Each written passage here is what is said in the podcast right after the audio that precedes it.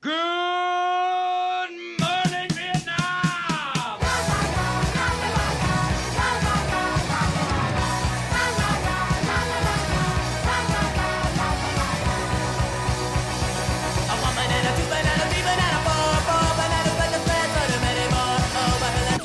Zdar, vítám vás u 141. Movie Zone Live. Jsme tady v tradiční sestavě. Jenom ten Karel to zase nezvlád. Hlade, ty víš, o co jde? No Karel prej šel koledovat, protože musel, musel porušit karanténu, ale už jejich uh, vsi jsou na tom tak špatně, že nemají co žrát, takže šel, šel žebrat o vejce. Jo? Jakože Mhm. z toho udělá pak uh, vlašský salát, nebo co? Něco takového a prej i nějak zkusí vařit pivo ze skořápek, já jsem to nepochopil. Jo. No tak aspoň někdo drží ty velikonoční tradice. My asi moc ne, my jsme v karanténě, což nám bohužel brání v tom obíhat uh, ves jako Karel s pomáskou a nebrání nám to uh, nakoukávat spoustu zajímavých filmů, spoustu úžasných takových i těch klenotů kinematografie, které už ověřil čas, ale no, i novinek. A jednu takovou novinku si můžeme dát hnedka na rozjezd. Asi rovnou můžu Hladovi hnedka předat slovo, protože ten teďka čerstvě dokoukal vynikající snímek Jay and Silent Bob Reboot, neboli Jay a mlčenlivý Bob se, reboot, se re, re, rebootují, neboli Jay a tichý Bob Reboot. No prostě ty vole... Prostě eh, další Jay a tichý Bob. vole. mě to trošku bolelo na to koukat, ale ty jsi eh, optimisticky naladěn. Já jsem to viděl opravdu před chvilkou, takže jsem optimisticky naladěn, ale nevím, jak dlouho mi to vydrží. Já jsem spíš jako byl pesimisticky naladěn po tom, co si o tom říkal ty a co o tom říkalo pár dalších lidí.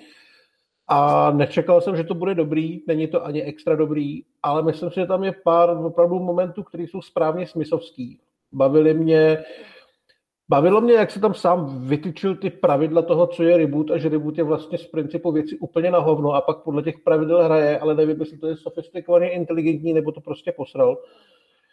Ale takový ty návraty k těm, eh, k těm starým filmům, respektive vyloženě i k těm scénám, které byly v minulém Joevi a Bobovi mě vlastně docela bavily. Znova jsem rád viděl ty postavy, ale občas mi připadalo, že Smith to hraje moc na sebe a zase ta jeho dcera prostě neumí hrát, to je strašlivý dřevo.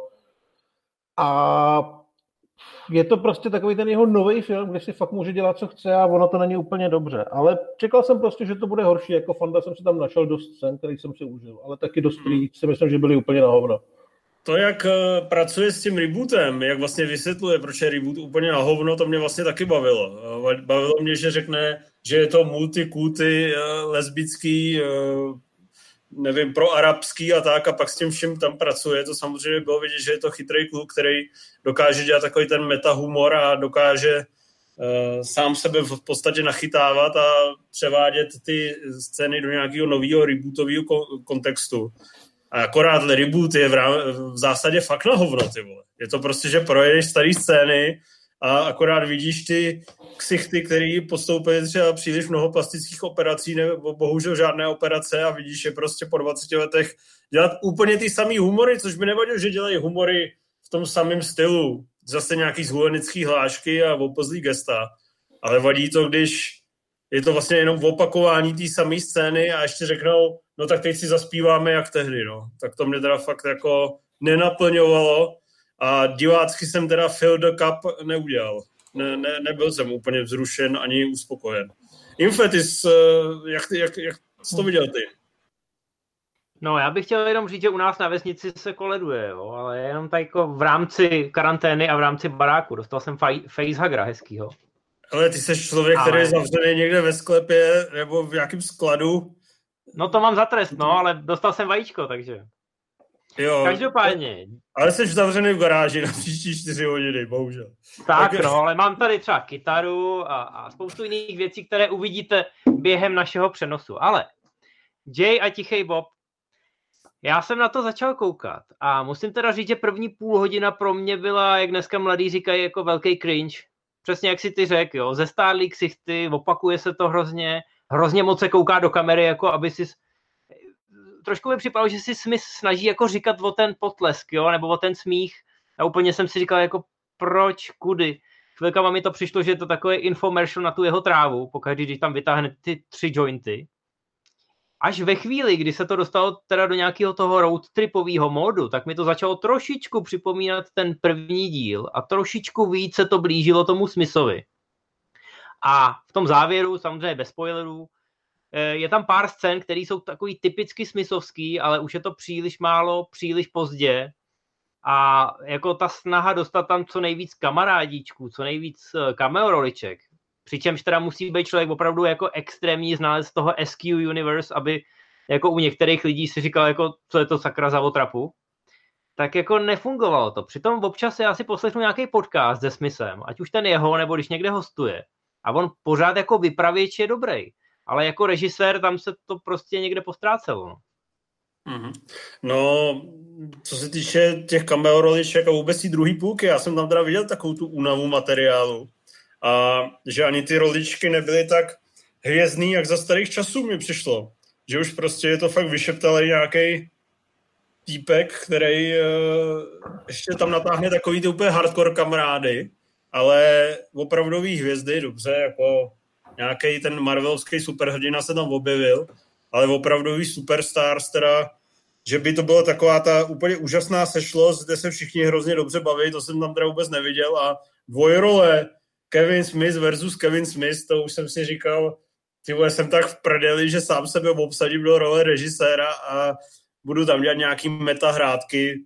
Přišlo mi to fakt spíš smutný. Já se přiznám, že první půlka mě mile překvapila, že jsem to neviděl jako takový průser, ale v druhé půlce tyhle, už, už to prostě to, to neutáhlo a musím souhlasit s tím, že to neustálí obsazování dcerky, to je šílený projev nesoudnosti, narcismu a, a s tím by fakt měli do hajzlu. Mě teda v té druhé půlce hlavně vadilo, jak všechny ty kamea a ty scény byly jako nechci říct zrežírovaný, ale zrealizovaný, protože tam bylo často vidět, že ty lidi prostě na ten plac přijeli, měli jedno odpoledne a museli tu věc rychle udělat, takže ty scény tam jsou všechny strašně násilně natlačený, prostě aby tam nějaký to blbý cameo bylo. A nevypadá to zdale tak, tak dobře a přirozeně jako třeba v té jedničce, kdy opravdu na tom place asi měli toho Vese Kedivna a mohli mu říct, kam mají, co má říkat, jak má sedět. A prostě to vypadalo jako film, tohle to byl bordel.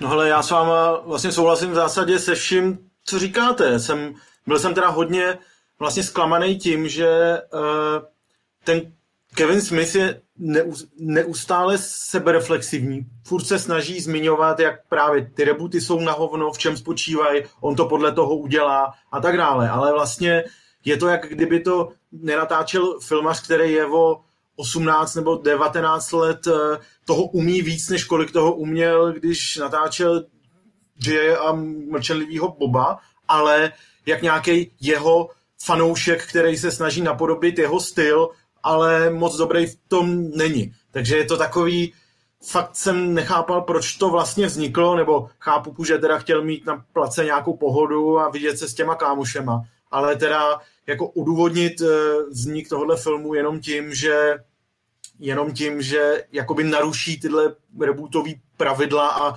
vyjádří se tak k aktuálnímu Hollywoodu. To mi přijde dost málo akor, když to je udělaný i docela tak právě ledabile a odflákle. Ale přiznám se, že potom, potom, jak jsme se báli toho, že tenhle projekt vůbec existuje, tak taky rozhodně nejsem zhnusený a na, na strany, že to existuje. Myslím si, že fanoušci s tím tu hodinu a půl jakž takž spokojeně strávějí, určitě, určitě mnohem spokojenějc než, než eh, s jinýma filmama Kevina Smithe z posledních deseti, patnácti let. No, ale teda, že by, že by to bylo něco, co, co bychom museli vidět, nebo co bych komukoliv s čistým svědomím doporučil, tak to ani náhodou. No podle mě, on není o 18 let vyspělejší, on má takovou tu degenerativní po, ne poruchu, ale takovou tu tendenci, kterou mají samozřejmě každý režisér, má v jiný, v jiném věku. Uh, Clint Eastwood má třeba asi ve 108 letech, ale uh, Francis Ford Coppola ji třeba taky dostal ale až v 70 nebo v 60 a on ho dostal někdy ve 40, no, a je prostě o 18 let víc v prdeli a uh, je to svým způsobem prostě smutný pohled. Musím taky uznat, že jsem to čekal horší, že to není úplně pád do totálních hoven, ale na druhou stranu nic nového, že by přibylo k té New Jersey Chronicles, jsem si jako bohužel nevšiml a dělat za posledních 20 let buď totální šity typu Task, anebo si z nich a Yoga Hosers, anebo si z nich dělat pak sebereflexivní srandu, že zabili vš- kariéry všech zúčastněných. To mi přišlo fakt jako spíš nevím, taková ta fakt zpráva, vole, web si složenku, kdy si vybrat důchod a, a už prosím tě. Já jsem prv, jako v nějakých pasážích fakt měl chuť otevřít ČSFD, napsat tam Dear Mr. Smith, please stop making movies, jako, protože jsem se bál, co přijde příště. No ale já právě rozumím tomu, že ti, že ti stárnoucí režiséři nějak podlehnou, podlehnou tomu, že se jim, co se jim všechno v mládí podařilo a myslí si, že furt rozumějí té době a dokážou natáčet stejně kvalitní filmy, ale přitom jim, přitom jim to prostě uteče jako tomu Kopolovi a spoustě dalším. Ale o to víc tam pro mě byl matoucí ten moment, že si Kevin Smith neustále dělal legraci z toho, že jenom těží ze, ze svojí devadesátkový slávy, obsazuje dceru a vlastně všechny ty věci, které my mu vytýkáme a který mu lidi vytýkají už roky, tak on o tom zjevně ví, dělá si z toho legraci, ale zároveň to jako nereflektuje tak, že by to přetvořil skutečně v nějakou výhodu, jo? nebo prostě v něco, ně, něco nového, osvěžujícího, silného, aby ukázal, že, že to prostě není taková zoufalost, jak si my všichni internetoví zoufalci myslíme. Tak to, to jsem jako nechápal, že, že tu reflexi tam zjevně má, ale nedokáže s ní vůbec nijak smysluplně naložit. S tím souhlasím, přesně to, co říkáš, jako to využívání těch výhod, jo. On ten film byl evidentně hrozně levný, ale nijak se to tam nesnaží ten smysl eh, nějak využít. Jo. U většinou, u některých jiných tvůrců, specificky třeba Joe Schumacher, ten na to byl úplný expert, eh, tak ten, když dostal málo peněz, tak se v něm najednou znova ty kreativní šťávy probudily a začaly mísit. Já bych čekal u toho smyslu, že když si to bude točit v podstatě za vlastní prachy, tak se konečně zase dočkáme toho návratu k takový trošku partizánský filmařině a že třeba i ty hvězdy, který si tam natahá, tak jako budou mít radost, že si můžou točit mimo dohled velkých studií, dělat si z toho trošku prdel. Ale ono to opravdu jako nevyšlo, takže tady máš prostě film, který je lacinej, ale snaží se v místama vypadat docela draze. A já když tam vidím některé ty hvězdy vyšší svítivosti, jak najednou mám pocit, že jsou pod dohledem někoho, kdo neumí režírovat, tak si člověk říká jako, kam, kam se to, kde, kde, kde, kde špatně odbočili, jo. A je, je mi to líto za toho smysl a je mi to líto za to, že prostě kvůli tomu otvíral znova ten univerz, který už považoval za zavřený. Když se člověk podívá na ty behind the scenes, tak jako zjistí samozřejmě, že to je kvůli kámošovi Museovi, že jo. Ale během těch prvních deseti minut, kdy jsem je viděl vedle sebe, jak tam dělají ty opičky a Muse jako je zoufale prkenej, a vedle toho Smith jako dělá, že jako neumí mluvit, takže zoufale gestikuluje, nebo takhle ťuká do telefonu, což teda mě otravovalo. Tak jsem si po deseti minutách říkal fakt, jako to je, to je taková škoda, že se k tomu vraceli a jako pošpinili to jméno, nebo ten odkaz Smithův, no. Je to fakt škoda. Hlady, ty jsi to cítil tady nějaký pošpinění odkazu nebo vůbec? Já vlastně asi, asi jsem to nebral takhle. Já jsem od toho prostě nečekal, že ten film by měl být eh, na úrovni starých smyslovek. A čekal jsem to, jak už jsme si řekli, mnohem horší. Takže nakonec jsem byl příjemně překvapený tím, že jsem se tam našel momenty, které mě bavily. A vlastně mi přijde vůči mýmu očekávání nefer potom chtít tyhle ty, uh, tyhle ty věci, o kterých tady mluvil Vašek. Já jsem prostě nečekal, že tam budou. Já jsem čekal, že ten film bude regulární sračka, a nakonec to regulární sračka není, takže v rámci možností jsem jakoby spokojený, ale když bych jsem se jako nutil do toho, abych to srovnával se starým Jim a Bobem a podobnýma věcmi, tak to je samozřejmě o několik levelů horší. Je to mm, dost jako nenápaditě zrežírovaný a furt se to točí v kruhu a vlastně souhlasím s tím, co řekl Vašek. Jenom jsem se k tomu jako divák nedobral, protože jsem ani netuš, ne, jako nepočítal s tím, že bych tyhle věci měl u toho filmu nějakým způsobem jako řešit a reflektovat. Měl jsi snížené ambice. Velmi. Něco, jak když jdeš na nový film Zdenka Trošky. Uh, tam očekávám... Což je dost smutný, vole. No jako, ale takhle hrozný to asi nebylo. Kdyby takovýhle věci točil trošku, tak si myslím, že je to docela fajn. To jo. Je to určitě lepší než strašidla třeba. No hele, vidíš, že za rok uvidíš finální klapku Clerks 3, tě děsí nebo ne? Hmm, asi mě to trošku děsí. Asi mě to trochu děsí, protože já si myslím, že jsme by se potřeboval dostat opravdu zpátky na to úplný dno, to znamená žádný prachy, jenom kámoši a černobílej film. A aby prostě on se podle mě dostal do situace, kdy nemá jako režisér žádný mantinely, protože mu nikdo neříká, hele, tohle už je fakt jako na hovno. A on by ty mantinely potřeboval, jenomže mu je nemá kdo dát. Protože on No. si vlastně všechno píše, točí, produkuje, platí, takže tam chodí a dělá si věci, které ho baví a sere na to, že nebaví nás. Hmm. Rimzi, ty by si zdal Clerks 3? No tak eh, obecně za to jo, ale, ale je, asi jo, asi jo. Já mu nějak věřím, že to je taková přece jenom látka, která je jako umírněnější než ten Jay a mlčenlivý Bob a je možný na nějakým omezeném prostoru, že to tam přece jenom dokáže odvyprávět líp. Asi jo, asi jo. Dám mu šanci. Ne, ne, rozhodně ne. Hele, už našel jsem tady moje kýbl plný tenistáků. Eh, hele, už ten druhý Jay a tichý Bob, o kterých teď mluvíme, už měl být osobní, mělo to být to srdíčko, je v tom trošku tý Jersey Girl, jo, je tam ta dcera, furt se na to naráží, takže si člověk říká, když už se vrátil do těch svých kolejí, tak, tak to půjde. No a byl to průšvih, jo. A u Clerks přece jenom, já si pamatuju, jak jsme u dvojky psali, že je to takový docela zázrak, že režisér dokáže po deseti letech se vrátit ke své látce a něco chytrýho k tomu říct. A tenkrát jsme se na tu trojku těšili. No ale kdo mohl tušit, že to takhle dopadne?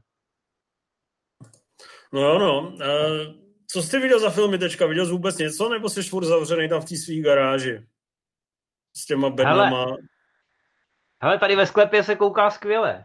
Takže já tady mám všechno, já tady mám všechno, co potřebuju. Takže viděl jsem v podstatě úplně, úplně všechno, co máme dneska na seznamu a koukal jsem na lov. Což je jo. takový film, který rozděluje tu kritickou obec ve dví. A mě docela zajímá, co si o tom myslíte, než řeknu to svoje. Hele, já jsem byl mile překvapený. Prvních pět minut mě neuvěřitelně sralo. Říkal jsem si, proč se mám dívat na nějaký bečkový horor, nějaký modrý vole, kukaní. Ale pak jsem se ocitl na, lou, na louce vedle půvabné Emmy Roberts, která mě eh, zaujala. A hned moc se mi líbilo i co se z ní, s ní v následujících pěti minutách stalo. Což si myslím, že jejím filmům Hotel pro psy a tak eh, vydatně chybělo dřív. A pak se rozjelo, bych řekl, velice příjemný uh, akčně hororový Bčko, který uh, mělo podle mě super finále s uh, velice fajn catfightem a musím se přiznat, že jsem tam jednak viděl režisérovu zručnost, nevím, jak se jmenuje, to ať mě tady doplní hlad a jestli ho mám pak sledovat, toho pana režiséra. A hlavně mě i vlastně docela bavily takový ty přesně ty metanarážky, který, o kterých jsme se teďka bavili, tak tady podle mě byly docela funkční. Taková ta ideologická rovina, kdy si trošku dělají srandu z Trumpa a z těch redneků a naopak to tam implementují do nějaký metafory o nenávisti a o, o předsudcích a o, stereo, o stereotypech. A musím se přiznat, že mezi akčníma hororovými bečkama mě to um, docela mile překvapilo a úplně v klidu dám um, palec nahoru. Rimzy docela pokivuje, to znamená, nepokivuje, pokivuješ nad jenom nějak, některou částí. No, pokyvuju nad eh, svým šokem vůči tomu, že se ti to líbilo. To jsem, to jsem nečekal, protože mně se to vlastně docela dost nelíbilo. Ty vole, pardon. No, tak to No si ne, mě můžeš to hlavně- hlavně... dotovat s hladem, vole, si dejte dvojhlas. Uh, no, to bychom asi mohli, ale každopádně mě, pro mě, já jsem se až po skončení filmu jsem se díval a dozvěděl, že jedním ze scenáristů byl Damon Lindelof, takový uh, oblíbenec jednoho našeho redakčního kolegy, ale mnou rozhodně nedoceňovaná postava Hollywoodu, protože mi přijde, že to, co dělá obecně, tak přesně udělal i v tomhle filmu. Nevím, nevím teda nakolik, eh, jak velký byl jeho podíl na tomhle scénáři, ale přesně mi to přišlo, že je to nahozený takový záchvěvy toho, co se aktuálně děje, především v americké společnosti a snaha to nějak Uh, snaha to jen tak jako hodit na diváka bez toho, aby on sám věděl, co vlastně chce, aby z toho vylezlo a jenom doufá, že si z toho lidi přesně vytahají nějaký sofistikovaný smysl, který on ale tomu vůbec dát neumí. Takže je to takový rejpání do internetových trolů, do konspiračních teorií, ale je to podle mě uh, hrozně nekoherentní, ani samo to neví, na koho to vlastně, to vlastně útočí. V těch akčních scénách je to obstojný Bčko, který nenasere, ale ve chvíli, kdy se tam snaží nějak filozofovat nebo nějak jako zjistit, co se vlastně mě děje a proč a že by to mohla být nějaká společenská alegorie převrácená na ruby, tak mi to přišlo tak, tak nedotažený a překombinovaný a rádoby vychytralý, že to vlastně v tomhle ohledu pro mě úplně selhávalo. Takže... Jo, já jsem nemyslel, že by to mělo být cel, celý alegorie. Já jenom, že ty průpovídky, ty řadový, to jako celý bych tomu nějaký takový přesah nedával. Prostě si tam vzájemně vykosili a skrz jednu pošahnou bábu, ale no hele, předám tady slovo Hladovi, který si tam zálibně mne šourek, že děláš dobře, tak eh, ten jako ti to všechno odsouhlasí, no, to je jasný. Já budu spíš ještě víc zlej, ale jako souhlasím s tím, že celá taková ta snaha zabalit to do něčeho chytrého tady vůbec nefunguje. Mně to připadá vlastně to strašně, strašně hloupej tím, jak tím, jak vlastně někdo stál nad celým tím příběhem a nad těma postavama a říkal, podívejte, jaký jsou kreténi, oni, si furt, oni furt jako nežrou tam maso a jsou to vegani a všichni chtějí být teplí a tyhle jsou taky kreténi, protože jsou to vidláci a smrději a mně to přišlo, jak kdybych tam psal nějaký admin nine gagu, takový ten člověk, který se má jakoby potřebu smát se a upozorňovat na nějaký bizarnosti v obou těch skupin, ale přitom je přitom nemá vůbec co říct. Jo. Ten film přišel fakt jako v tomhle směru strašně tupej. A nemůžu teda chválit ani té akční scény. Tam samozřejmě to finále je opravdu dobrý. To se mi, to se mi jako strašně líbilo a myslím, že to vybojovalo mě hvězdičku navíc ale jinak ten film je i, co se týče akce, strašně nenápaditý a strašně vyměklý. Tam se prostě stříhá u nějakých těch jako ošklivých věcí, třeba ta scéna s tím autem a s tou hlavou a podobně. A je to takový, já nevím, je to fakt podle mě jak kontroverzní film pro éru Twitteru, aby jsme do těch 360 znaků napsat, jestli ti to pohoršilo, nebo s tím souhlasíš a jestli sfandil bydlákům nebo liberálům a že to je krvavý a měli byste to vědět, protože to všechny šokuje. Tyhle, tohle nemůže kurva nikoho šokovat, ten film je opravdu směšný. Ale to, to Greg Zobel, který dělal Z for Zachariah, což je fakt dobrý film, o to víc mi to sere. Je šikovný. Mě, já jsem to nebral jakoby tady v téhle společenské rovině. Mně přijde, že právě mě tam bylo sympatický třeba, že to má 85 minut, že to má hezky vymyšlený finále, že to graduje, že to jede. To pro, jako v těchto Bčkových vodách nejsou úplně marné hodnoty. Já nevím, ale, tam ale to vůbec, prostě vůbec se mu neomlouvej, jo, Mně to řemeslo nepřišlo tak, tak kvalitní. Civale, ale já jsem s tebou, Civale, což jenom dokládá jako tu rozpolcenost té kritické obce, jo? protože teď tady vidíme, že jsme dva versus dva a já, já můžu v podstatě podepsat všechno, co si řekl. Mně ty akční scény přišly dobrý, takže jako s Matesem se občas neschodneme, tady aspoň vidíte, že redakce není jeden muž, a že zkrátka občas máme uh, jiný názor na věci, u kterých byste čekali, uh, že budeme tahnout za jeden pro vás. A co se týče toho scénáře, tak jasně, jako ten Lindelof tam občas jako honí nad vlastním jako pocitem uh, génia, ale na druhou stranu takovýhle Bčka, u takový vyloženě jako musím to říct to slovo, je, u takový píčovinky, eh, tak člověk jako čeká, že ty narážky budou povrchní a že to prostě někam pojede a já souhlasím třeba s Civalem, že ta stopáž tomu hrozně moc pomáhá. Jedinou výhradu, co mám já, že ta hlavní hrdinka se občas prostě tak jako divně tváří až klebí a má hlas jak čerstvě vylíhlá činčila, což mi trošku ten pocit kazilo.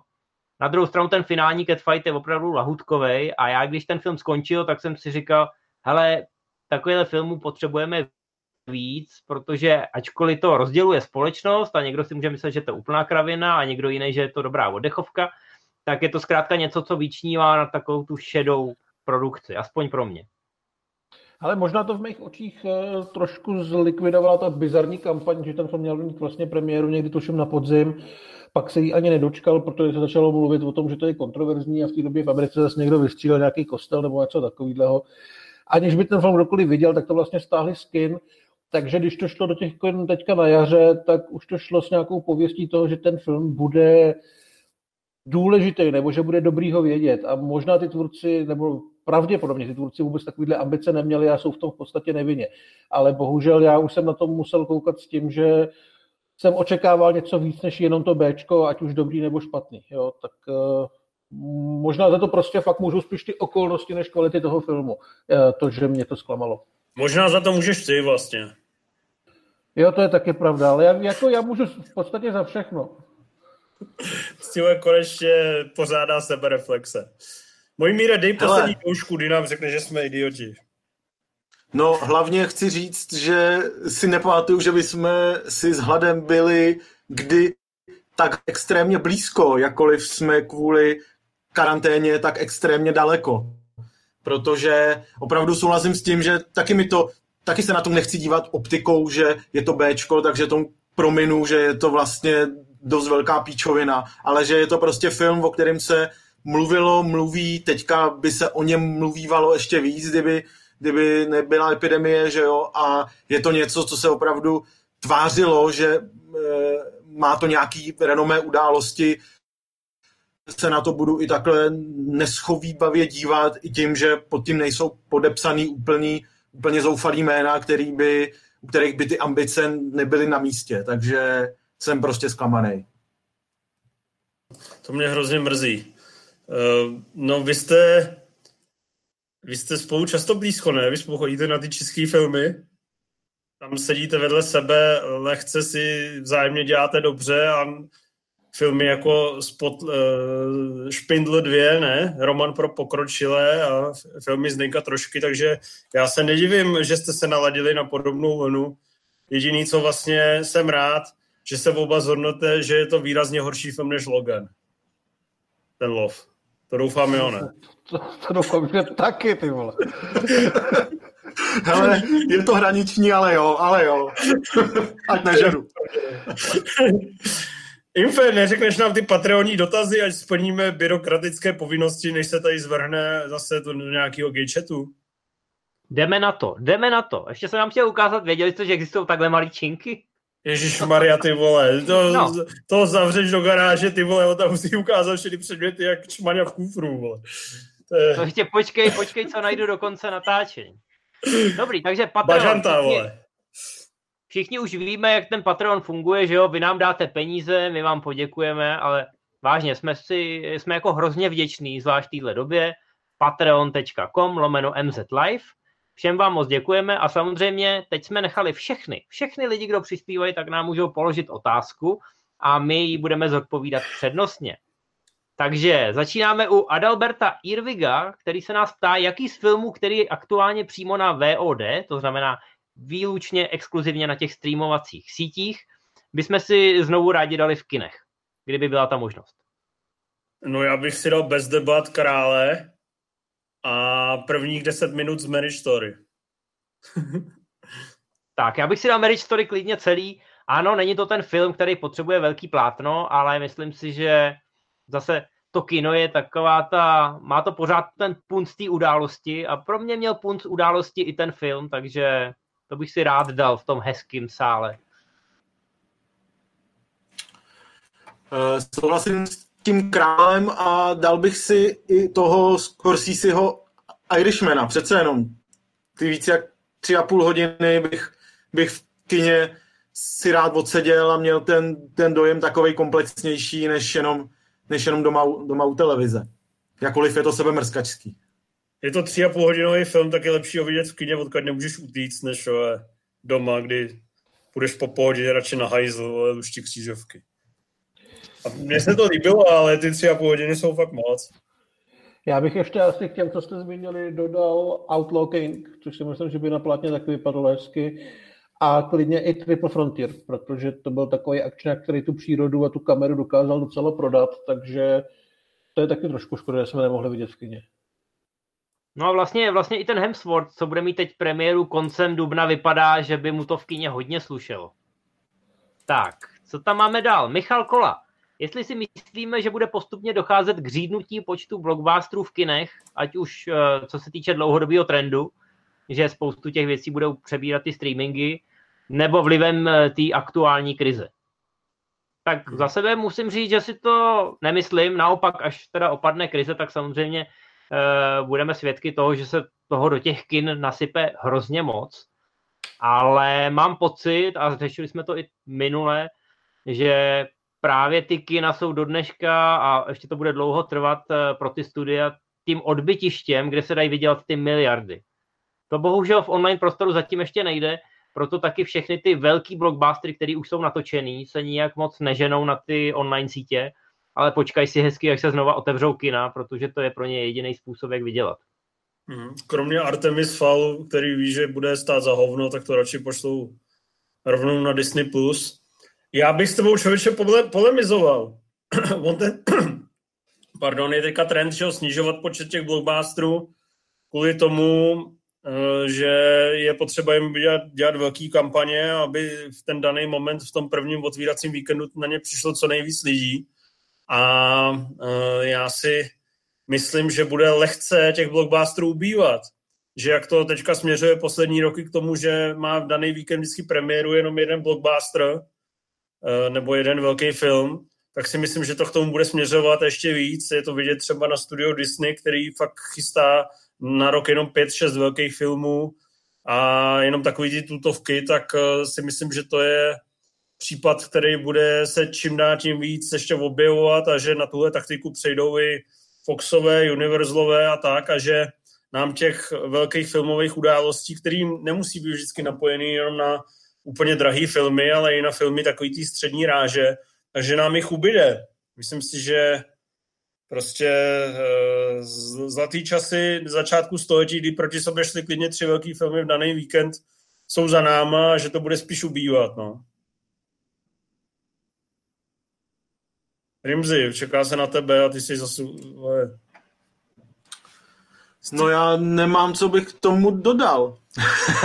A já spíš jo, očekávám, že já spíš očekávám, že blockbustery budou furt, akorát se spíš možná přelejou ti přelejou trochu síly mezi těma velkýma hráčema, že někteří tu současnou krizi ustojí líp a někteří trochu hůř, ale rozhodně neočekávám, že by ten trend nějak zásadně polevil.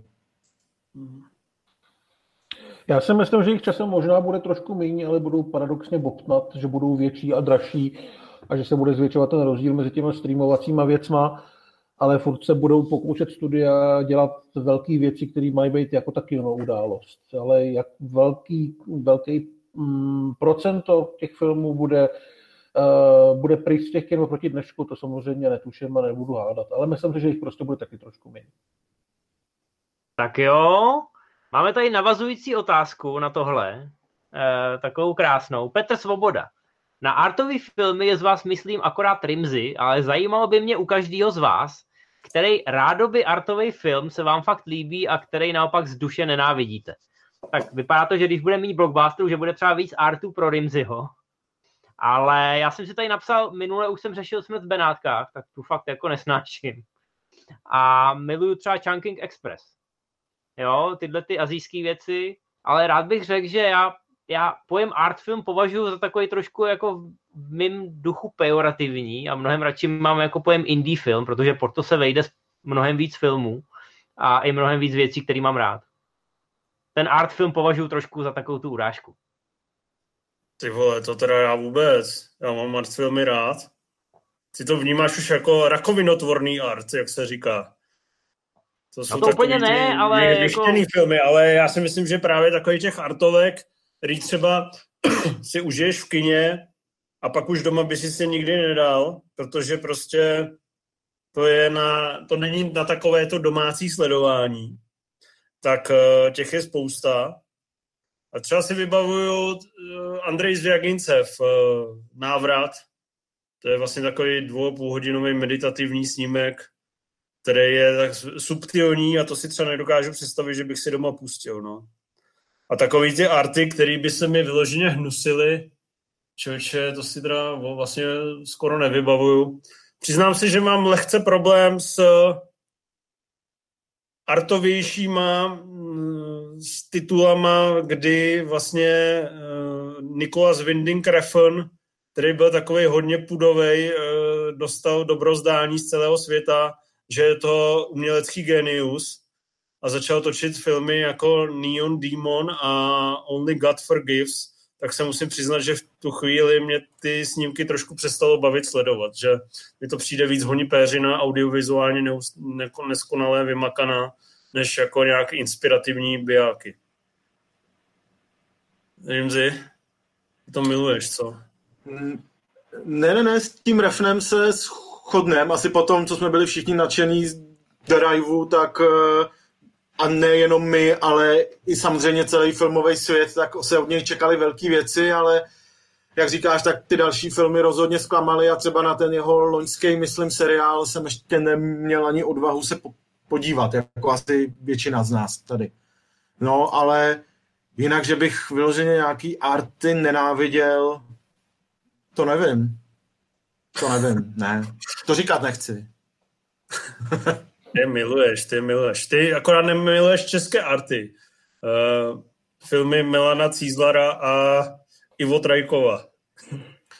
Samozřejmě ta hranice mezi komercí a uměním se tak jako různě přelejvá a historicky se, se ten pohled mění, takže až za, pár, až za pár desítek nebo ideálně stovek let, až budeme mrtví všichni, tak až se, až se podaří docenit tvorbu Milana Cízlara, tak, tak to už u toho naštěstí nebudeme. No. Ale to je možná art, kterým jsem úplně nepropad, to je pravda. Ale život je život, jak by řekl klasik. Já mám s tou definicí artu podobný problém jako Imp. Já vlastně furt nevím, co do toho spadá, jestli do toho můžu brát Malika nebo třeba tělesnou stráž od Kurosavy a takovýhle, což jsou věci, které mám rád. Ale třeba spoustu těch Maliků bych si doma asi znova nepustil. Ale že by mě vyloženě nějaký film takovýhle typu sral, to říct nemůžu. Jako zrovna u takovýhle filmu nemám problém je vypnout a totálně je vymazat z hlavy. Mnohem víc mi vadějí takový ty filmy, které jsou, s- já tomu říkám, kulturně nebo filmově nerozvinuté země. Takže když mi někdo pustí nějaký film z Pakistánu, na kterém prostě vidím, že je průser, že neměli prachy, že nevědějí, jak točit a neměli vybavení a budu mu tvrdit, že je umělecký, tak tohle to mě sere. Jo. Ale to je Ty jsi prostě... ignorant, vole. Cože chci? Jsi ignorant. Ty vole, až uvidíš indický film, ve kterém chodí kráva skrz pole a někdo ti bude tvrdit, že to je odkaz na čelisti, tak se o tom můžeme pobavit znova. Tyhle věci mě vadí, jo. Takový to, že Jsi když máš, imperialista, ne, vole. když máš v ruce hovno a začneš tvrdit, že to je umění, tak se z něj umění automaticky nestává, což prostě spousta těch filmařů nechápe. Jsi jako ty lidi, co ve středověku si vzali brnění loď, vole, a jeli znásilňovat Amazonky, ty prase. No to asi jo, no. vole. Myslím, že programoví ředitelé festivalu na tenhle úsek naší relace koukají hrozně rádi. Já bych chtěl jenom rozvinout to svoje ignoranství, že já mám docela rád ty arty z 90. let, kdy se ten art trošku jako víc mísil s tím mainstreamem. To znamená, Že že za artem, nezávislé léto. no něco takového. To, to jsem schopný vzít jako na milost a neříkám, že jsem úplně jako, že dělám tu čáru tam, kde Matěj, i když taky jsem viděl tajský dvouhodinový film, kde rybář čumí do džungle a ten rybář jsem byl i já v tom publiku a vůbec nic se nestalo. Ty vole, máte to těžký, vole. Máte to těžký. Ve Varech, vole, chodíte jenom na muži v černém 3 a Poseidon a... To víš, že jo, předpremiéry a půlnoční projekce. a Ne, ale tak poslední, poslední variantu jsem absolvoval, poslední variantu jsem absolvoval, tak už jsme si cíleně vybírali právě filmy z těch kulturně stabilních zemí, jako byla kromě Ameriky, Anglie, Francie, třeba Dánsko, Rumunsko, Korea, takový, kde jsme viděli, že, že to bude řemeslně použitelný. A pak teprve budeme řešit, co to je sračka. Ne, že to bude z nějakého Gronska natočený, to bude na nějaký telefon a bude tam záběr na sníh a bude to mít 7,5 hodiny a bude to o Kristovi. Jo. Já vím, proč Ale pojem- lov, protože jsi Donald Trump, vole. Jsi Pojem přesně kulturně Donald stabilní Trump, země se mi líbí, jako, to je dobrý. Kulturně stabilní země, vole. Dej si držku na oranžovou, vole, a jdi rovnou, vole, přesvědčovat redneky, ať tě odhlasujou, vole. Ale Tak pojď dál, přesuneme- ne, pojď dál, než moje liberální srdce, vole, zapláče. Přesuneme se k dalšímu dotazu. Tady se teprve bude lámat chleba. Ježišmarja. Eh, jakých, jakých deset filmů od eh, oblíbeného herce nebo herečky byste byli schopni si dát jako v řadě za sebou? Jo, nemusíte jmenovat ty filmy, prostě jenom jmenujte toho herce nebo herečku. Já bych, jmenoval, já bych jmenoval dva. Jedna bych si dal ranou tvorbu Edwarda Nortona, protože ten eh, prvních deset let hrál skoro jenom v dobrých filmech. A když bych si měl vyloženě zvolit losováním, z, vol, úplně z celé eh, filmografie, tak bych si člověče dal eh, Breda Pitta. Ale myslím si, že nejlepší volba, když bys měl jako nakoukat třeba celou filmografii, je John Cazale,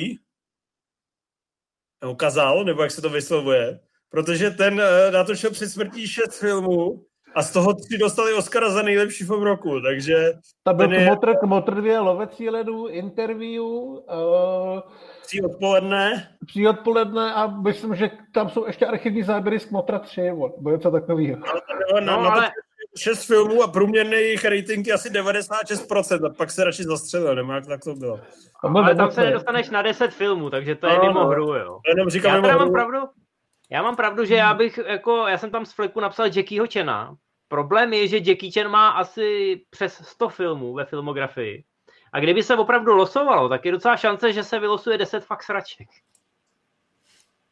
Těch nových digitálních. No, nebo těch úplně na začátku, to byly taky jako hodně slabý filmy, přiznejme si to. Ale zajímá mě, co řekne Rimzi. zemí. Rimzi. No, přemýšlím, eh, ten Brad Pitt mě napad taky, ale ať se neopakuju, tak řeknu Gary Oldmana, toho, toho vidím po každý rád, a Billy Bob Thornton, ale tam je ta filmografie už taková mnohem rizikovější, tam už by šlo lehce vytáhnout něco opravdu hodně pochybného, ale kdybych si mohl vybírat, tak, tak toho, na toho bych byl taky zvědavý. Tak on má teďka zrovna v období, když pomineš to Fargo, ne, tak uh, hraje v hodně Bčkách a takových jako věcech, On má, on má nějaký seriál, myslím, na Amazonu nebo někde, takže proto zmizel z těch kin. No. No, přesně z toho důvodu bych se chtěl vrátit spíš k těm devadesátkám a na začátek 21. století a vybírat si ty jeho perly odtamtud. No já kdybych musel losovat, tak uh, vy jste řekli toho Pita, ale já si myslím, že Tom Cruise na tom není o moc hůř. Že tam těch vyloženě špatných filmů taky moc není. A kdybych si mohl jako vyzobávat z té filmografie, tak bych si vzal Paula Newmana, protože tam je těch pecek strašně množství. Jo, Cruise je dobrá volba, no. To myslím, že bychom se asi všichni shodli. Máš tam ještě nějaký info, nebo můžeme pokročit dál? Ale ještě tam něco mám, jenom teď občas, když jako slyším, jak zanikáme v hlubinách internetu, tak bych se všem chtěl eh, zpětně omluvit, že ta kvalita dneska asi nebude nic moc. My totiž natáčíme na to velikonoční pondělí, kdy teda sedí doma úplně všichni. Uh, takže možná, že ten internet je napjatý úplně na kraj, tak nám to musíte odpustit, pokud někdy nějaký slovo uh, nám někam uteče. Adam Schreiber, nejhorší akční scéna ever. To je taková jako docela těhotná otázka. Já nevím, kde bych měl začít, ale já to omezím krátce a doufám, že všichni ostatní taky. A mohl bych říkat nějaký jako memečka a exotické věci, co nikdo neviděl. Ale dám tam Jennifer Garner a Bena Afflecka v Daredevilovi, který se tam řežou na takovým nějakým dětským hřišti a v jednu chvíli jako stojí na houpačce. Jo? Na takový tý klasický houpačce. A je to teda, je to teda hrozně. Já jsem mu toho netrpěl jak ty, ale vybavil se mi z podobného ranku, co bylo, myslím, o rok později. Catwoman, jak ona kroutí nejdřív tou prdelí u toho basketbalu. A pak tam, eh, pak tam jsou samozřejmě bizarní uh, akční scény, kdy nevíš, jestli koukáš na reklamu na nějaký pudr, nebo prostě akční scénu. Jako.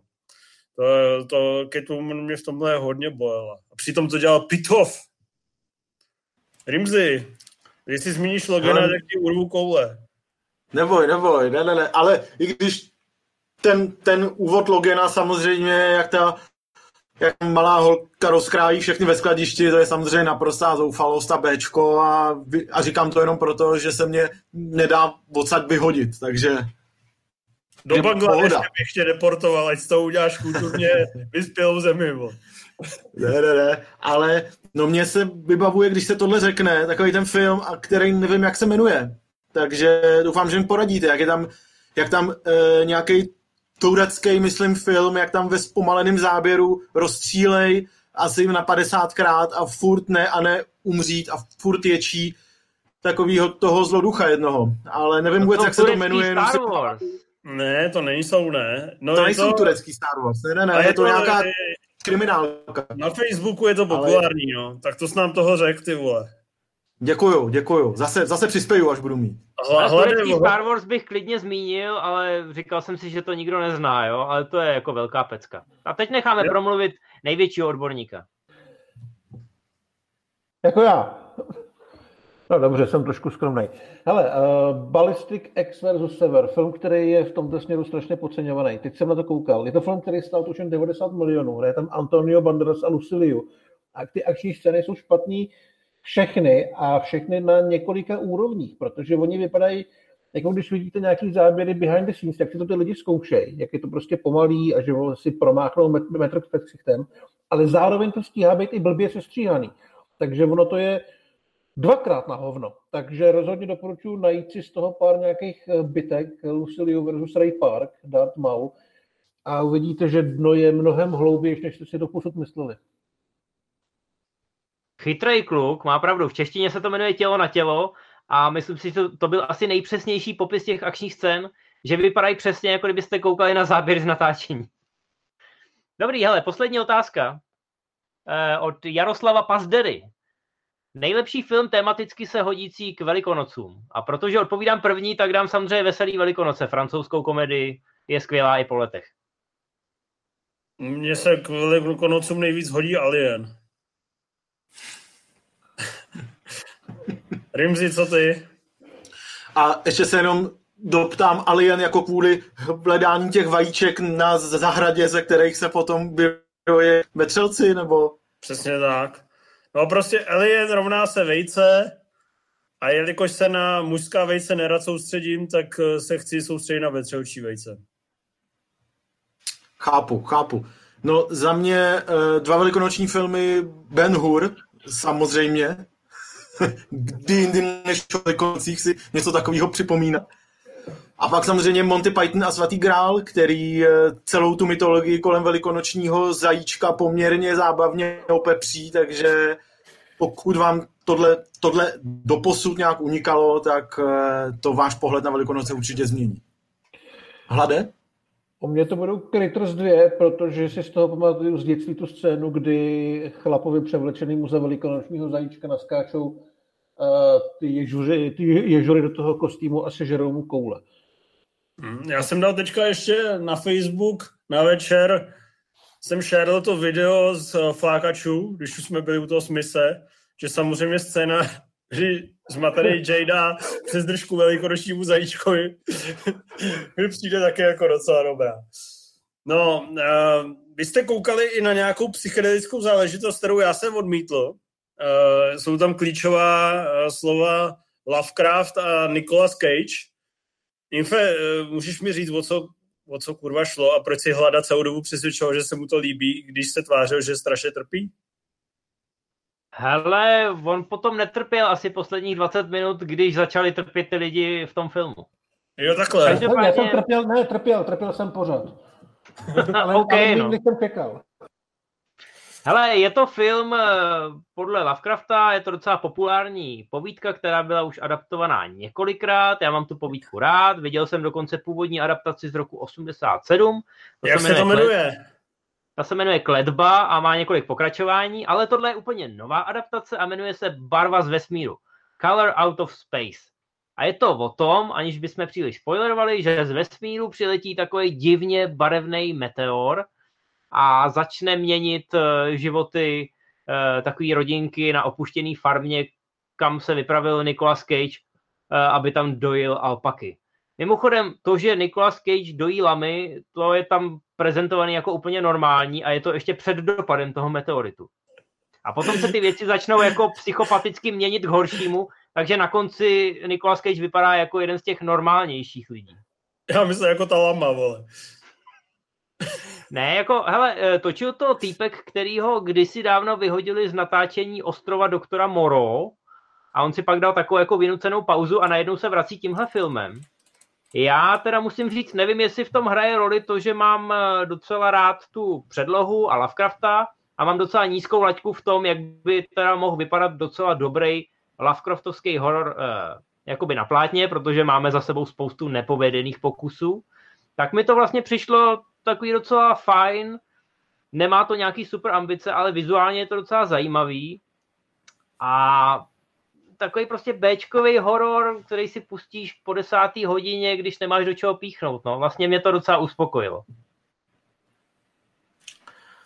No ale já musím, jenom chci zdůraznit fakt, co za člověka musíte být, aby vás vyhodili z natáčení ostrova doktora Moroa. Jako, co to o vás vypovídá, o vašich schopnostech, lidství, přínosu světu a tak, jo. Je to jenom tak jako bokem pozastavení. Ale především, mě to teda bavilo hlavně tu první půlku, než se to rozjede do docela úplného pekla, protože furt je tam taková ta ještě Lovecraftovsky literární eh, napětí, že nevíme, co se bude dít, nevíme, jako, co to vlastně znamená, znamenají ti mimozemštění nebo ta mimozemská entita, která, která přiletěla z toho vesmíru a jsme v takovém jako napjatém očekávání. Dokonce i Nicolas Cage eh, předvádí, zvládne hodinu předvádět, že je skutečně jako herec, který nějak je schopný akceptovat, že má nějak uměřeně hrát.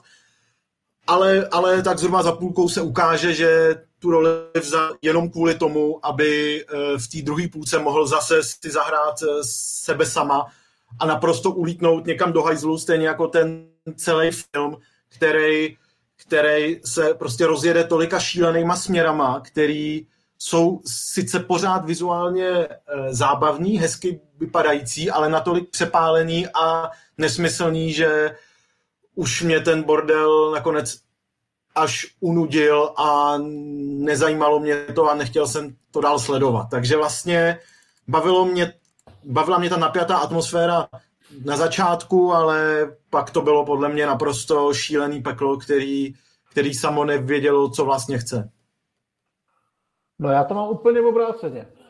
Mě fakt nebavila ta první půlka. Já mám tu povídku načtenou, já jsem vlastně Lovecrafta četl nedávno komplet, takže mám ho celkem pod kůží a připadalo mi, že tady prostě není nic, jako žádná atmosféra, žádný strach, jenom tam prostě dopadne šutra, čeká se, až něco začne.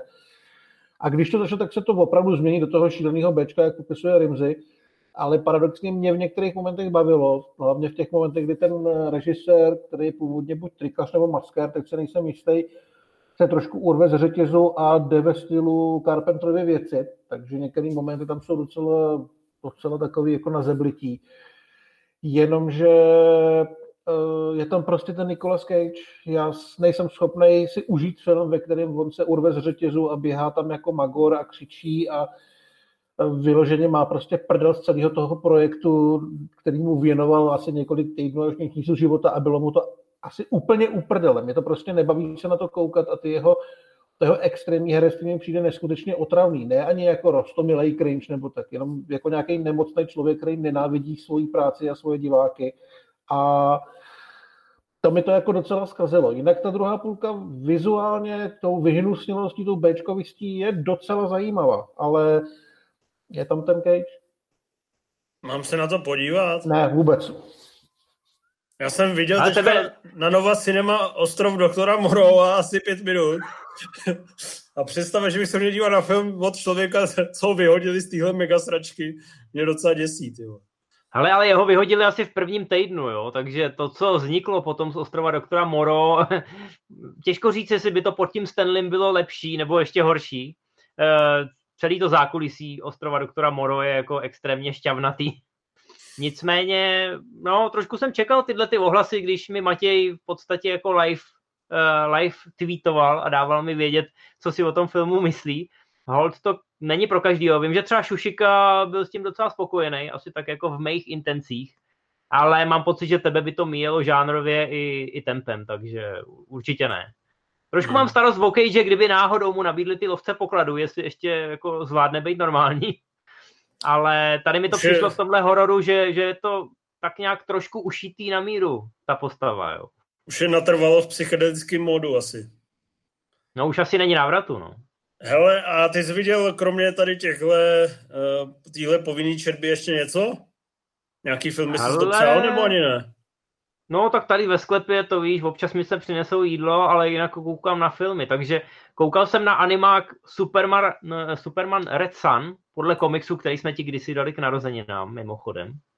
Eh, jeden z nejlepších takových what if, To znamená, co by se stalo, kdyby ten pod, ta kapsle s tím Supermanem eh, nespadla v Americe, ale spadla uprostřed Sovětského svazu. A je to, je to fakt dobrý. Ty DCčkový animáky, i když ta animace je taková jednodušší, eh, tak jsou většinou velmi dobře napsaný, mají skvělý hlasový casting a občas to má nějaký přesah. Nebo minimálně se tam povede skombinovat eh, několik těch nápadů a třeba i těch známých záporáků v takových rolích, ve kterých by se nečekal. Mluvím dlouho, já vím, ale je to výborný animák a myslím si, že je to takový příklad eh, jako celovečerního animáku, který si užijou dospělí i děti. A ať už ty lidi znají třeba ty komiksové eh, kořeny nebo ne. A bylo to, bylo to fakt dobrý. Jako překvapilo mě to jako fanouška té předlohy, že i v té v té hrané formě, v úvozovkách, jako v té filmové tvorbě, eh, se zachovala většina těch motivů a krásně to šlape a dává to smysl. Hmm. Nemluvíš zase tak dlouho, protože uh, já jsem koukal, že od posledního liveka jsem viděl 21 filmů. Uh, takže kdybych je měl probrat, uh, tak uh, jsem tady docela dlouho. Ale nebudu vás asi zatěžovat filmama jako Kokosy v pralese a Zachraňte Viliho 4 a kompletní série českotelevizní Jak si nepodělat život a vezmu jenom ty highlighty, jo, ať, si, ať lidi si připomenou, na co koukat. Tak člověče, dal jsem si pašeráka od Clinta Eastwooda a sice bych furt řekl, že je to takový odvar z Gran Torino, že to je takový Gran Torino volevo slabší, ale furt je to super, ne super, jako no, na poměry tvůrce, který mu je 90, je to super. Je to fakt eh, prostě poctivý drama s tím klasickým Eastwoodem, s pár silnýma scénama a celkově hezkou řemeslnou úrovní. Takže to bych vám, chlapci, doporučil. Kdo z vás to viděl? Přiznejte se, přihlašte se. Ho to viděl, ten je šikovný kluk. No, eh, a souhlasíš se mnou, že jo? Jo, souhlasím s tebou. Já si myslím, že když ten film se začal připravovat, tak všichni trošku jako čekali, že to bude něco živějšího, něco akčnějšího. Ne, asi akční film, toho Eastwood fyzicky už nejspíš není schopen, ale mě to pomalý tempo bavilo. Bavilo mě, jak to je takový sympaticky, fakt jako obyčejný a hrozně jsem mu držel palce. Ale souhlasím s tím, že to má ten vibe toho Gran Torina, který je samozřejmě o kousek lepší. Vlastně docela velký asi, ale je to určitě dobrý film. Během posledního půl roku jsem viděl i pianistu znova po druhé. A já jsem to docela docela jako nehejtoval, ale byl jsem s tím hodně zklamaný, když to šlo tehdy do kin. Napsal jsem takovou, myslím, tříhvězdičkovou, trošku otrávenou recenzi, protože mi to v kontextu té polanského tvorby jako čínská čtvrť a Rosemary má děťátko přišlo hrozně konvenční a televizní. Ale jednak eh, jsem samozřejmě za tu dobu pochopil, že v éře, kdy se popírá holokaust, tak každý takový, každá taková poctivá, dramatická rekonstrukce těchto událostí je jednak cená a jednak, že je to fakt moc hezky zrežírovaný z toho hlediska, eh, že strašně moc je to odvyprávění jenom skrze koukání z okna. A což byl mo- moment, který mě moc nebavil a moc nevtahoval, když jsem to viděl v kině, ale když jsem to viděl třeba teďka po čtvrté, po páté, tak uh, mě to docela oslovovalo mě to vlastně mnohem víc než na poprvé. Eh, ty, ty hlade k tomu taky jsi měl také rezervovaný přístup, ne? Já jsem k tomu měl velmi rezervovaný přístup. Já bych tam využil to slovo, který ty si kdysi dokonce prosadil do nějakých tištěných médií, uchcenost. Ale je taky pravda, že jsem to viděl kdysi dávno v kině a přišlo mi to takový, jako takový ten film, kde to je všechno vlastně správně, jo? že ne, není tam nic, co by mi vyloženě vadilo, ale Uh, nenašel jsem si tam nic, co by z toho filmu dělalo výjimečnou podívanou, ale fakt jsem to taky viděl, to už je skoro 20 tady to mělo premiéru. Na druhou stranu nemám úplně jak potřebu se na to koukat znova. Jo, ale tam vlastně síla těch událostí opravdu pracuje ve prospěch toho filmu. To asi si dokážeš snadno představit. No jasně, jo, jo, jako to, co Je to prostě po Schindlerově seznamu, když pomineme takový ty Saulovy syny, a další jako experimentální šílenosti, tak eh, jako myslím v dobrém slova smyslu šílenosti, že se to pokouší být sugestivní, tak takový ty uh, rekonstrukce holokaustu v úvozovkách pro celou rodinu si myslím, že je to fakt v top 3 tady tohohle subžánru. Rimzy, ty jsi to viděl? Svýho času? Uh, no já jsem to viděl, už je to tak taky dávno, ale tenkrát jsem tím byl nadšený, protože už vlastně jenom to, jak říkáš, ta kombinace toho silného tématu s tím vlastně velmi dobrým zpracováním, kterýmu se nedá úplně nic moc vytknout, tak mi, tak mi tehdy stačívala k tomu, abych byl naprosto nadšený. A od té doby jsem to neviděl, čili já nevím, nějakých určitě 12 let, možná 15, spousta let, takže bych si to rád docela osvěžil a zjistil, jestli ten můj původní názor se nějak vyvinul nebo ne. Ono právě, jak je to taky neukázalý, tak bych řekl, že to docela zraje. Víš, jak to formálně není nějak jako na sebe nes, nepřitahuje hmm. pozornost, tak to funguje. No hele, ještě čtyři kousky vám chci rychle sdělit. V Brugách. Po letech jsem viděl v Brugách, furt totální pecka. E, musel jsem zvýšit hodnocení a řekl bych, že je to nejlepší McDonaldovka, protože je fakt hrozně působivá. No, to je prostě krásný se na to koukat. Tanec vlky jsem si znova dal. Tu tříhodinovou verzi, ne, ne režijní, ale tu klasickou. A celý mi to přišlo úžasný, jak je to zrežírovaný tím hercem, tak se to taky nepouští do velkých nějakých formálních cukrblíků, ale opájí se to tou přírodou, Eh, jednoduchý sdělování velkých hodnot a myslím si, že to funguje dokonale a musím se přiznat, že na konci, když eh, se loučej s tou kostějovou postavou, ten uh, Indián, nevím, jestli si to vybavujete, stojí na té obrovské skále a řve, že se loučí, stančí z vlky, ty vole, tak to se mi chtělo brečet. To se mi chtělo brečet strašně moc.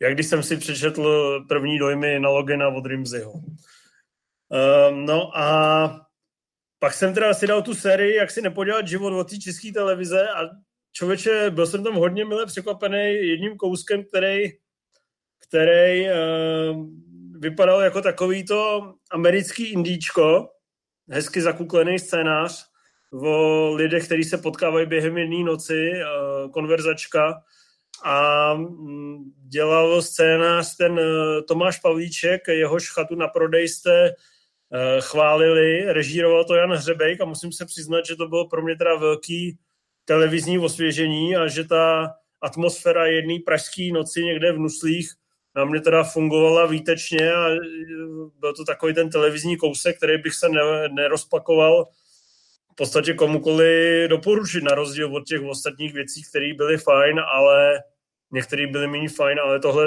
ty non-stop lahůdky, Eliška Křenková, Miroslav Krobot, tak eh, to bylo teda povedený. Hlady, ty jsi to viděl?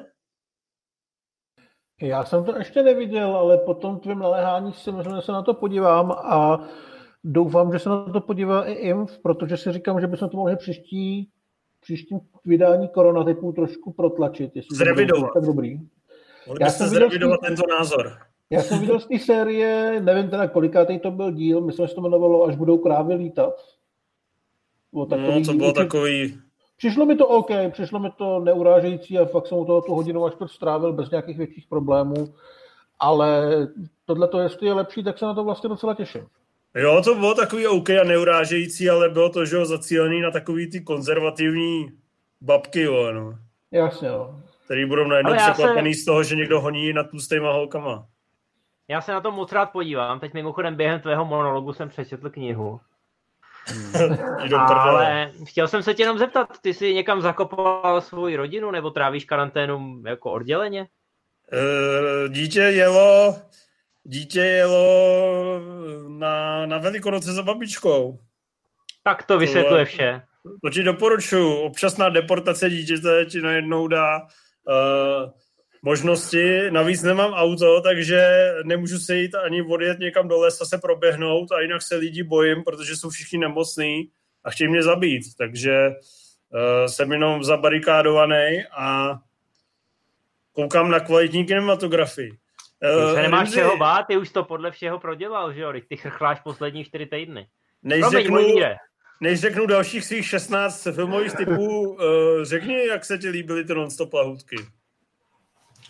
No, já se přiznám, že jsem jima byl malinko zklamaný, že jsem prostě doufal, že viděl jsem, viděl jsem minulý týden parádně pokecal, uh, režijní scénaristický debit Pavlíčka a vlastně mě to bavilo, no a vlastně mě to, mě to bavilo víc než ty lahůdky, protože byl to takový klasický eh, příspěvek k tomu českému chcípáctví, který pak bylo zase, zase jako rozvedený v těch lahůdkách, především teda v té postavě těch mladých samozřejmě, ale přišlo mi to takový, takový něco, co by právě rádo bylo americký indíčko, kdy se během jedné noci proplete spousta osudů a něco se vyřeší, něco ne a, a tak dále. A přišlo mi to takový dost trochu vybichtěný a nemoc, nemoc jako plynule ubíhající, že jsem si dokázal, ono to mě, mě má hodinu 20, myslím, a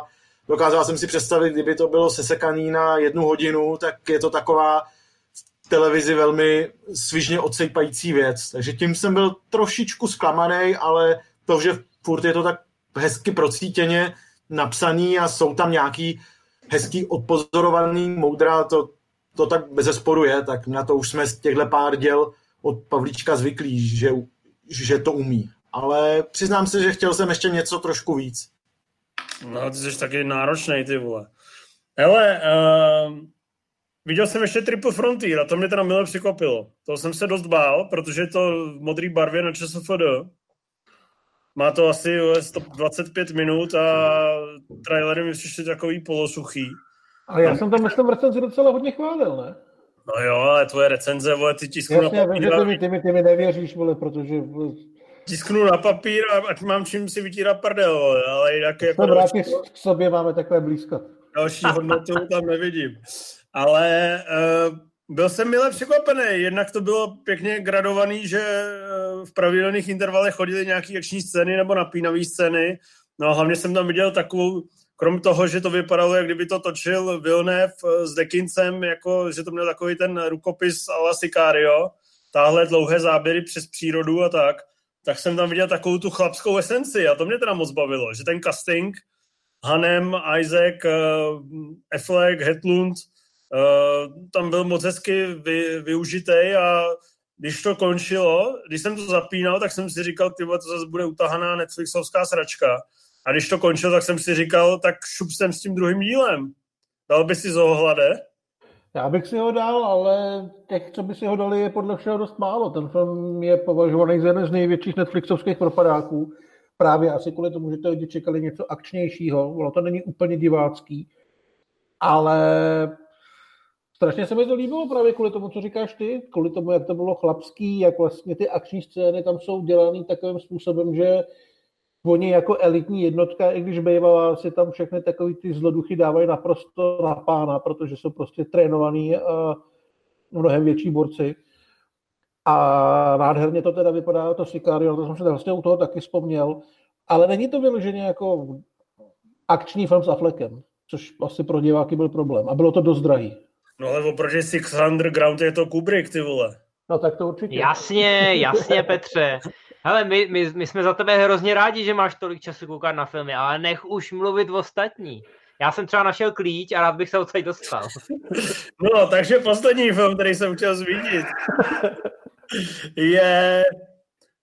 No, hele, návrat do Coon Mountain, Batman se vrací a propast. Všechno skvělé filmy najdete ve VIM a chtěl bych vědět, když slyšíte tuhle vybranou společnost, čím to má kdo trumfnout, ty vole. Já viděl Nemá- bezstarostnou jízdu. Tak No a jako co historicky to- si myslím, že, že, tady, že tady není o čem. Ty vole, tam je nějaký vole rádoby progresivní a asymetrický střih, ty vole, který je úplně v prdeli. To by se to byli líbilo? natáčení všichni totálně svetovaný. To by se to líbilo? Mně se to fakt líbilo. Ach to jo. Fakt se mi to hodně líbilo. Cítil se Líbilo se svobodně, jako když jedeš vole, tramvají vole, bez, bez jízdenky. No nějak tak, cítil jsem se jako, jako rebel, no. Ne, mně se líbilo, jak vlastně dva týpci, který jsou z nadcházející doby, projíždějí Amerikou, která ještě se tak nechce úplně srovnat s tím, že její doba v této podobě trošku skončila a bojujou za to, takže eh, Denis Hopper a Peter Fonda dostávají přes držku, všichni je nenávidějí, všichni je chtějí narvat do vězení, zatímco oni chtějí v klidu brát drogy, souložit s ženskýma, jezdit na motorce a když to bude nutné, tak pašovat kokain. Ale bavily mě tyhle ty témata ten střed těch dvou světů. Ten soundtrack tam je naprosto ikonický. V podstatě každou tu písničku člověk zná, vůbec vlastně netuší, že je asi odsud. Uh, má to krásnou atmosféru, fakt se mi to líbilo. Jako nečekal jsem, že si to užiju vyloženě jako zábavný film, koukal jsem na to spíš s tím, že to je film, který bych měl vidět, ale bavilo mě to. Ale samozřejmě kvůli tomu, že to nemělo dvě a tři čtvrtě hodiny, jako spousta těchto těch důležitých filmů. A ještě něco jsi viděl? Ještě jsem viděl The Way Back, drama s Benem Affleckem od uh, Gavina O'Connora, který dělal Warriora. U nás to tuším psal Jude, tu recenzi, a myslím, že tomu dal 80. Já bych asi takhle vysoko nemířil.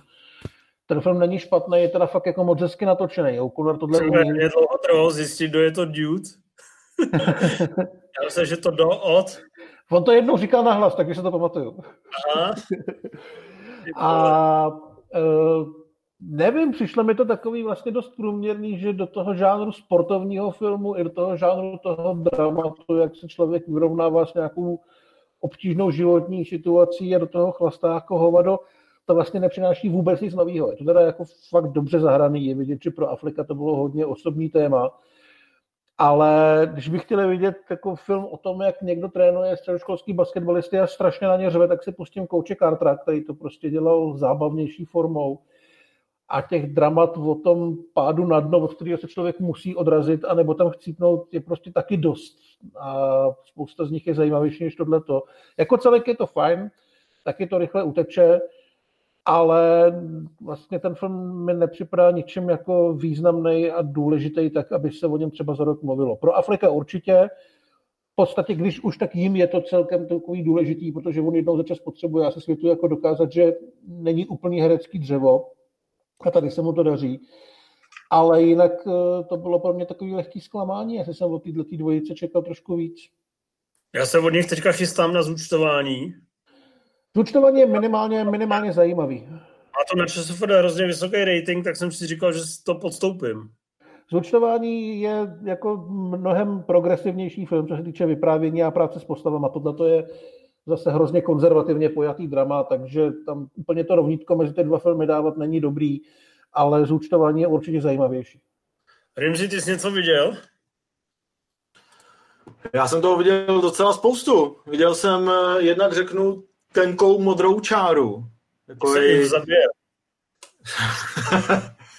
dokument z roku 88 o tom, o, o tom vlastně, jak eh, v polovině 70. let byl v Americe někdo odsouzený na doživotí za vraždu policajta a ono se tak postupně uh, uká- ukázalo, že ten případ je vlastně dost uh, podezřelej, zapeklitej a ten dokumenta do toho začal rejpat a prostřednictvím rozhovorů s těma, s těma zainteresovanýma lidma, tak, uh, tak zjišťuje, že to možná celý bylo trochu jinak. A je to takový hrozně zajímavý dokument o hledání pravdy, kterou je leckdy dost těžký najít, ale zároveň ten, ten film na to nerezignuje a vlastně ukazuje, že i divák může být takový detektiv, který skládá ty jednotlivé střípečky pravdy, když si vedle sebe skládá ty výpovědi lidí, kteří se vzájemně trochu vylučují a jak by to mohlo asi být. A opravdu to vlastně na ploše eh, necelých dvou hodin funguje až jako takový detektivní příběh, ale přitom je to uh, společensky důležitý a vlivný dokument, který měl nakonec i do hru, protože reálně pak ovlivnil to, co se s tím případem dělo dál. Takže taková lehce, lehce nenápadná, ale rozhodně dost dobrá věc. Ty Pak jsem, pak jsem si taky dal... A viděl jsi i něco, co Jo. eh, nelze, o čem když člověk mluví, tak to nelze prodávat jako lék na insomnii? Uh, ano, ano, viděl jsem uh, takový, uh, takovou dvojici hadích filmů. Jeden je Kobry a užovky, který jsem viděl až teď, a druhý je Varan versus Kobra. Je to, jsou to filmy opravdu zcela rozdílných kvalit, i nábojů, pracují jinak s emocema, i s, tou, i s tím, co tam ty jednotlivý plazy v názvu znamenají. A je to opravdu uh, zcela rozdílný zážitek. Takže to Co jsem viděl oboje a, a viděl jsem... Hele, o trošku byly lepší ty kobry a užovky, musím se přiznat, ale možná je to jenom tím, že fandím český tvorbě. Nadchlitě, nebo jsi byl jenom tak normálně spokojený? Hele, byl jsem na takových eh, nadšených 85. Byl jsem hodně spokojený. Takže kdo to neviděl, tomu bys řekl, že zase to se- rozhodně doplní. No, a to rozhodně doplní, protože zase, zase se potvrdilo, že asi nikdo neumí tak jako Prušinovský skombinovat mainstream, čili nějaký pro většinu lidí uh, zvládnutelný, zábavný film s nějakým sociálním přesahem a tématama, který přece jenom tak jako jednoduchý nejsou. Tak a to se mu podle mě daří, daří kombinovat báječně a nevím, jestli to v současnosti někdo, někdo tady u nás umí líp. Řekl bych, že asi ne. Dobrý, tak jdem na dotazy. Je jich tady docela dost. Uh, člověče, byl tady hodně promakaný dotaz, ale ten je teda strašně složitý jako na tady celkový, celkovou koordinaci. Co říkáte na V jako Vendetta s odstupem času? Řeknu takový normální dotaz zatím. Hele, nemám absolutně ani, ani zrnko ochoty nebo chuti to někdy vidět ještě. Nějak, Přesně. nějak, se to, nějak se to ve mně rozleželo, takže jako pro mě už to tenkrát bylo tak jako McTeague to točil, že jo. Prostě tak jako bezpohlavně natočený, ale ještě jsem pořád prostě z úcty k tomu komiksu asi a k Vachovským, tak jsem si furt možná nalhával, že je to lepší, než to ve skutečnosti je. Ale teď už necítím vůbec nic. Ty To jsem nenalhával nikdy, nikdy nic. Já jsem vždycky si říkal, že to je velmi průměrný film, který to pozitivní na něm je, vychází z té předlohy a nemám vůbec jako důvod věnovat mu jen minutu času navíc. To si radši znovu přešlu ten komiks. Dobrý, tak teďka si projedeme filmografie. Nejslabší Nolan. Zapněte si mikrofony, ať to nemusím přepínat, protože to bude rychlý. Insomnie. Infe? Asi taky Insomnie. No jako teď nad tím přemýšlím, ale no, jo. Já mám Insomnii rád, ale myslím si, že to je jeho nejslabší film spolu s Following. Rimzy? Hele, já jsem, já si to radši od, otvírám, abych byl zodpovědný, ale taky řeknu Insomnii. Uh-huh. Nejslabší Tarantino? Já bych řekl auto, Auto zabiják. zabiják. No, auto zabiják. Auto zabiják. No. Jestli považujeme Auto zabiják za samostatný film, tak uh, asi jo a no. Nejslabší Kubrick. Za mě mechanický pomeranč, protože si myslím, že ten film zestárnul v takovém tom zachycení toho, té brutality, protože v podstatě dneska už to je takový trošku čajíček. Takže Kubrick za to úplně nemůže, ale vím, že mě to tehdy nenadchlo. Za mě já nemám- doktor Divnoláska.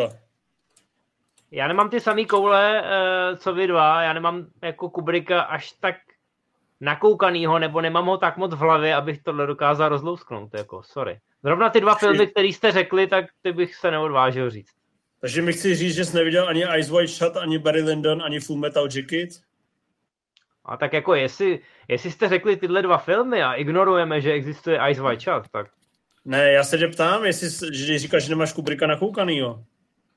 Ale jo, a nemám nakoukaný ty jako některé starší věci, ne třeba Dobře, ty, co dobře. byly tak jako seminální.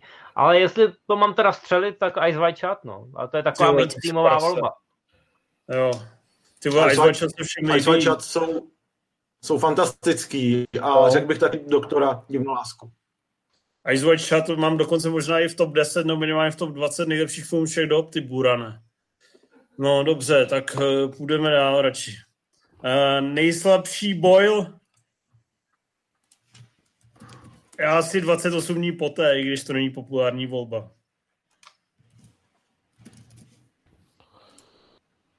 Nevím, Steve Jobs možná, ale to je proto, že Steve Jobs je člověk, který, ke kterému nemám kladný vztah. Vy musíte googlovat, vy jste úplně, vy to nemáte Já nevím, T2? Mili... Co? T2? Druhý, druhý no. To je hodně dobrá volba. Hele, neviděl jsem od něj zdaleka všechno, ale řekl bych taky Steve Jobse. Ten mě určitě z těch eh, sedmi, osmi filmů, co jsem od Boyla viděl, tak bavil nejmín. Ale tady se budou lámat charaktery. Nejslabší James Cameron. A to odmítám odpovídat. Neexistuje. Piranha 2, jestli musíme, jako, ale... Tak Ne, tak. Piranha 2, což spůky není ani jeho a stejně je to jediný z slabý. 95% a otočil úvodní scénu. Nejslabší Scorsese, tam bych dal asi Kundun a počítání mrtvých. Počítání dal- mrtvých je skvělý. No, letce, protože ačkoliv má ty produkční velus vysoký, tak já jsem od toho málem chcípnul. U čeho? Letec. No. Jo. Ale kdyby si si dal Hmm. dneska po Irishmanovi, tak si myslím, že bys byl hodně překvapený, jak to odsejpá. Ale nedám. Mlčení za mě. Uh, nejslabší. Fincher. Nejslabší Fincher. Třetí vetřelec. To se asi zhodneme. Ne, muži, kteří nenávidí ženy. Ty vole, Benjamin Button. To je taky. No, to je... Ne, nejslabší Barton. Tady už se můžete hrabat v hovnech. Já bych dal asi ten siročinec, člověče. Siročinec dal- dal... slečny Peregrinové. Ne, temné Velké- stíny jsou velké horší. oči. Tem, Velké temné oči. stíny jsou horší. Big Guys. A co ty Rimzy? Hele, nenávidím Karlíka a továrnu na čokoládu, takže neobhájím si to, ale řek, Ty musím, vole. musím říct tohle. Ty vole. To jsi prase. Ale Uh, kdo, kdo poslal tenhle ten dotaz těhotný, jako, na který budeme odpovídat další 10 minut ještě? to, to už skončilo, vole, uklidni se, vole. Lodbrok.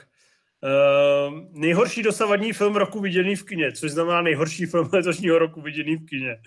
Uh, jako roku 2020 celýho. To bych musel se podívat do té...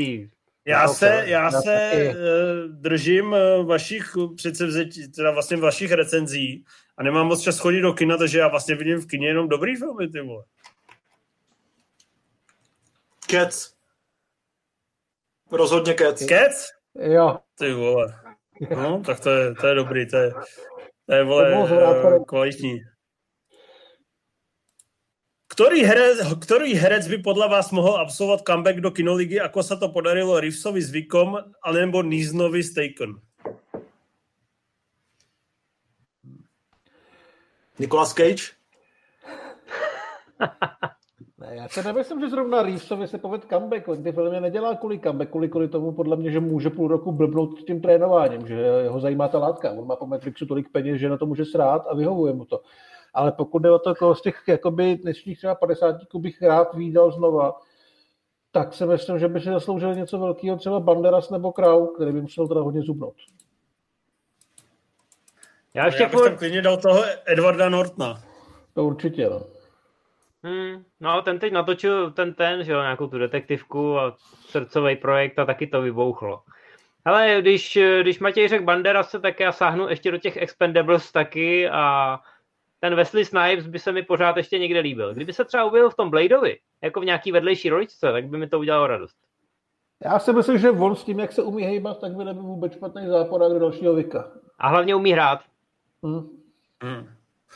Hele, předposlední dotaz. Co si myslíte o kariére De Roka? Je to jedna z největších hvězd současnosti, na jeho filmy chodí celá rodina.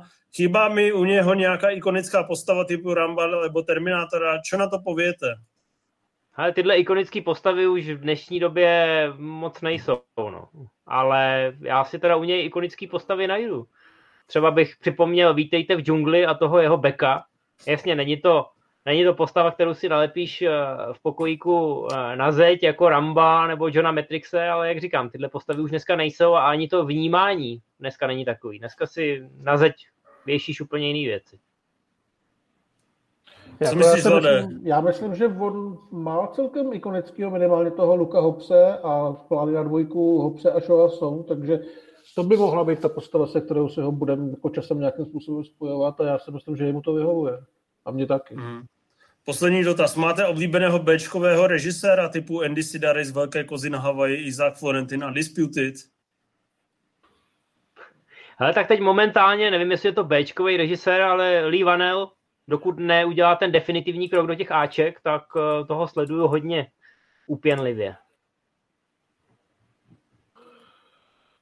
No asi jo, jako já když jsem si kvůli tomu dotazu výjížděl jako Bčkový režiséry, tak mi viděl John Carpenter, tak pokud to můžeme brát až takhle, tak samozřejmě on, ale on samozřejmě točí Bčka, ale jsou to jako jiný Bčka, než točí třeba ten Andy Sedaris. Ale jako jinak z těch vlastně, co padly, tak ten Forentin, když má dobrý choreografii a Scotta Atkinse, tak dokáže natočit dobrý film. Já bych dal režiséra Lovu. No a tím se můžeme pro dnešek asi rozloučit. Rimzi, eh, ch- chtěl jsi nám ještě něco říct, když jsme tě teďka nepustili ke slovu, respektive když si držel eh, pusu jako submisivní eh, člověk, který nedocenil Logena. Jak vidíte, tak umím podržet, když je potřeba, takže jsem se nezapojoval a dal jsem vám prostor. Super. Takže nepotřebuju nic do, dodávat a loučím se s našimi diváky. To je, to je hezký. Tak si užijte si kraslice, eh, mrzí nás, že to bylo dneska bez Karla, ale není každý den posvícení. No a zase za nějaký ty dva týdny, který pro vás bude inf špikovat různýma koronatypama a speciálama a encyklopediema a testama živého vysílání. To víš, že jo, tady ve sklepě není co dělat. Přesně takové, až uvidíte, že za chvíli sežerejí ten karton z těch krabic, co má za sebou, jak je tam mučený. Tak eh, se zase uvidíme do těch 14 dnů. Koukejte na filmy, ať jste vzdělaný filmově jako já a užívejte karanténu, je to strašně super. Zdar. Zdar. Čau. Čau.